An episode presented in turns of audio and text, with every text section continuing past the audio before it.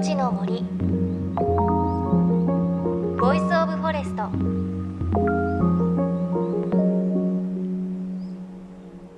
おはようございます。高橋万里恵です。JFN38 局を結んでお送りします。命の森 Voice of Forest。この番組は森の長城プロジェクトをはじめ全国に広がる植林活動や自然保護の取り組みにスポットを当てるプログラムです。各分野の森の賢人たちの声に耳を傾け森と共存する生き方を考えていきます。さあ桜前線北上中ですね。各地でこの1週間そして週末お花見に出かけるよという方出かけた方も多いのではないでしょうか。なんかこう私も街を歩いていると立ち止まってこう上見上げている人がいるとあ桜かなと思って一緒に見上げちゃったりあとはこう知らず知らず桜を探して歩いたりしちゃいますね。であこの木って桜だったんだって思い出したりします。今年は結構こう桜の開花宣言が出てから気温が低い日続いたので長くお花見楽しめそうですね。入学式ぐらいまで持つといいななんて思いますが。さあということで今週も先週に引き続き桜ウォッチャー中西和人さんのお話です。桜前線を追いかけて旅をするためにこれまでに会社を5回も辞めてしまったという中西さん。実は桜って1年を通して日本のどこかで咲いているそうで、まあ、そんな桜に出会うためおよそ20年かけて1300箇所も足を運んできたという、まあ、本当に桜に恋し続けている方なんですよね。そんな中西さんが出会った桜の中には公園や桜並木など人の手で植えられたものだけでなく山や森の中で咲く野生の桜もたくさんあるそうなんです。ということで森と桜の関係についてお話ししていただきました。あの今の時期の山を見ると郊外などに行ってそうすると山の自然林に混じってピンク色の桜がポツポツと咲いているのが見られることがあるんですね。えええー、これが野生の桜ですね一般にはね。で代表的なところでは山桜江戸彼岸大島桜、えー、豆桜で高山に咲く高根桜あ主に北海道に、えー、分布する大山桜といったような、えーと、日本には10種類の自然の桜があるというふうに言われてます。はい、でまあ、ソメイヨシノを代表とするその栽培品種と言われる数百にも及ぶという種類はこれらの野生の桜を、えー、掛け合わせたりあるいは選抜したりして、えー、できたということになってます。で例えばソメイヨシノっていう桜は、えー、大島桜と江戸彼岸の交配種であったりとか、あるいはしだれ桜っっていうこう、ね、あの枝が垂れてる桜ありますよね、うん、あれは江戸彼岸という桜の中のしだれの性質が強いものを、えー、選抜して栽培して作り出したものなんですね。えー、だから私たちが身近で多彩な桜を見られるのはもちろんその自然の林の中自然林の中出身の、えー、自生種、えー、からのつながりになるんですね。なんかそう聞いてると中西さんはこうひっそり咲いている桜とか見つけて印象的に残ってるものってあります、ええ、そうですね。まずあのその自然林の桜って、うん、箱入り娘みたいなもんだと思ってるんですよ。え、というのは鳥などによって運ばれた野生の桜の種っていうのは自然林の中ではすぐ発芽しないんですね。はい、うん、それは桜は光を好むのでこう光が得られるのを何年もじっと待つんですよ。ええ、うん、で例えば、えーと、森の中でこう倒木があって、えー、ポカッとこう日当たりのいい場所ができたら今がチャンスだと思って芽を出すんですね。と、うん、いうことは周りにはこう背の高い木々がありますからこう発芽した桜というのはその雨風に守られながら、ね、だんだんだんだんこう大きくなってくるわけですよね。えー、でまあ、数年から10年ぐらい経つと生木になって花をつけ始める。あのまだそれでも低いですよ、ええ、だけど周りの森がこう見事に守ってくれる。という点で言うと桜は森の箱入り娘と言えるんじゃないかなと思うんですよね。じゃあこう山とか見ていて、野生の桜を見た時は、うん、あれは周りに守られてここまで花を咲かせたんだと。箱入り娘、ええ。お嬢様あるいは森のお姫様って言ってもいいかもしれない。へえ。あの鹿児島県の伊佐市というところに、ええ。奥十曽の江戸彼岸という桜があるんですけれども、えーこれはあの国有林の中にある樹齢約600年高さ約28メーターっていう、えーと大きな桜なんですけど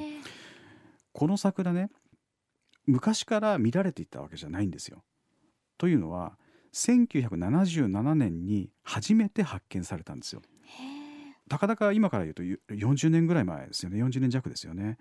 その28メーターっていうとビル9階建てぐらいなんですよ。ビル9階建て大きいのに、それがたかだか40年前に見つかったええその前の560年ぐらいは分かんなかったっていうことなんですよ。でここに行くにはこう行き違いの非常に難しい道を車でずっと行ってでそこから先こうねあのアップダウンの激しい山道を15分も歩いてうん。この先に本当桜あるのみたいな感じのあの厳しいところなんですけどその実際行ってみると周りのこう木々は、えー、とやっぱり高くすそびえてるんですけどさらに桜がこう頭一つ抜け出してるんですよね、そうじゃないとねあの葉っぱで日光を受けられなかったりとかしますからね。ええ。でその幹の周りはですね大人が7人、えー、と手をつないで輪っか作ってると思ってください。そのくらいのへえ太い幹なんですね、ええあの11メーターに近い周囲うん。というすごい太いもので、ええ。ーそんな立派なものが、ね、高さビル9階建てぐらいのものでえ樹齢600年でだけど見つかったのはたかだか40年弱え前ということなんですよね。でこうした桜がもしかしたら日本の森の中に今でも埋もれてるかもしれないですよ。そうですよね。人間が高が40年前ですね。そうそうそう。人間が気づかないだけかもしれなくて。でそういったことを考えると森の奥深さっていうのを痛感させられるなと思いますね。えその奥実荘の江戸彼岸、どんな花なんですか？はい。えー種類は、えー江戸彼岸という、まあ、あの東京なんかにもなんと少し植えられてるんですけれども、えーつぼみがひょうたんの形をしてるんですよ。だから、まあ、地方によってはひょうたん桜という呼ばれ方をする場合もありますね。えー。でその花はですね高さ28メーター、ええ。さっきから繰り返しますがビル9階建ての木なんですけど、ちっちゃいんですよすごく。ちっちゃくて可愛いんですよ。木は大きいのに。そう。えー。だからその対比っていうのも何かこうね桜の不思議さを感じさせるところですよね。えーなんかイメージとしてはわーっと咲くうん。のかなってイメージですけどもうちょっとこう厳かに咲くんですかね。厳かに。まあ言ってみれば600歳の、えー、とおばあさんのうん桜を少し散らした和服姿みたいなそんな感じなんですよね。えー色は？色は、えーソメイヨシノよりはちょっと濃いめのピンク色ですね。へー咲く時期っていうのははいいつなんですかね？時期はですね自然の中の桜あ桜なので変動がちょっと大きいんですがやはり3月の下旬から4月の上旬にかけてですね。でまたこれがですね例えば、えー千鳥ヶ淵だったら千代田区さんとかが、えーいつ後日見頃ですよもう見頃になってますよって教えてくれるんですけど、ええええ。ここは伊佐市に聞いても分かんないんですよ。あ。いやー咲いてるんじゃないですかね みたいな感じで。そう行かないと分かんないし 市の人がそんな大変なところを毎日毎日見てるわけではないので別に市の人が悪いわけじゃないですよ。だけどあまりにも大変なので見頃が分かんなくてで僕も2回目に行った時にやっとちょうど見頃にぶつかってああよかったなと思って。だから手探りで行くしかないっていう場所ですね。でもなんかそれだけかけてみたらちょっと感じるものも違いますね。ありますね。うん。ええ。でも今ちょっとそうやってお話聞くと、うん。まだまだこう南の方でも桜は楽しめるんですか？はい、平地でいうと北上してもう始まってますよね桜前線がね、うんでも標高の高いところにも同時に登ってきますよね。だから例えば九州だったら阿蘇地方がこれからとかあるいは中国地方だったら中国山地とかそういったこう山の桜が見頃を迎えます。そして例えば北海道の真ん中の山地では6月の中下旬ぐらいまで咲いたりとか。で知床では7月とか7月の海の日に3回見たことがあるんですけど、えー。で8月までずれ込んじゃったりとか。だから桜前線はそうして、えー終点と言われるところについてもまだまだ3ヶ月ぐらい活動し続けて8月ぐらいまで知床を登っていくんだと思ってますね。へそうやっぱ日本って長いんですね。長いしあとは、えー、上に高い、うん、ということですね。もう非常にこう自然が多彩だと言えると思いますね。長いですね。まだまだ春がね。ね。えー、うん。えー、中西さんはこの先おいくつまでって言い方があれなんですかね。桜を追いかけるんですかね。そうですね。先ほどのその奥十層の桜ではないですが、うん、森の中にはこうまだまだ見つかってない桜がたくさんあると思うんですね、うんうん、箱入り娘さんお嬢さんが待ってるかもしれないんですよでそういうひっそりと咲いてるような桜を、えー、見つけていつかこう一緒に写真を撮りたいなって 思いますね片思いから両思いになるといいですね。そうですよね。ぜひそんなお相手見つかった時はまた教えてください。はい、ぜひお教えします。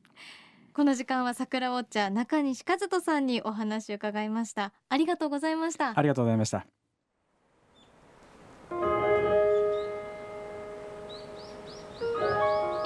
の森。 Voice of Forest。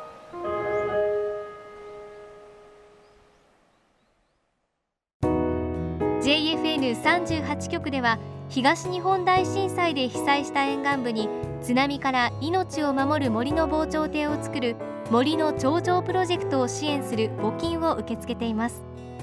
この森の長城プロジェクトに取り組んでいる AIU 損害保険株式会社では中小企業を災害や事故から守る損害保険のラインナップビジネスガードを提供。AIU では法人会納税協会会員からのビジネスガード新規契約企業1社に対しどんぐりの苗木1本を植樹する活動を行い被災地の復興全国の防災減災に取り組んでいます。詳しくは番組のブログをご覧ください。命の森 Voice of Forest。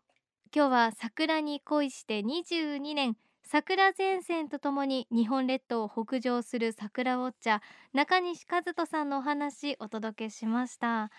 いや中西さんのこう桜のお話聞いてると本当に恋してるようでこうキラキラしているんですよね。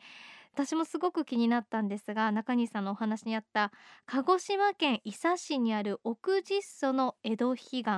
あのほんの40年前に人に見つけられてでも樹齢は600年28メートルの大きな桜ということをおっしゃっていましたがお写真をお借りして番組のブログにアップしていますのでよかったらチェックしてみてください。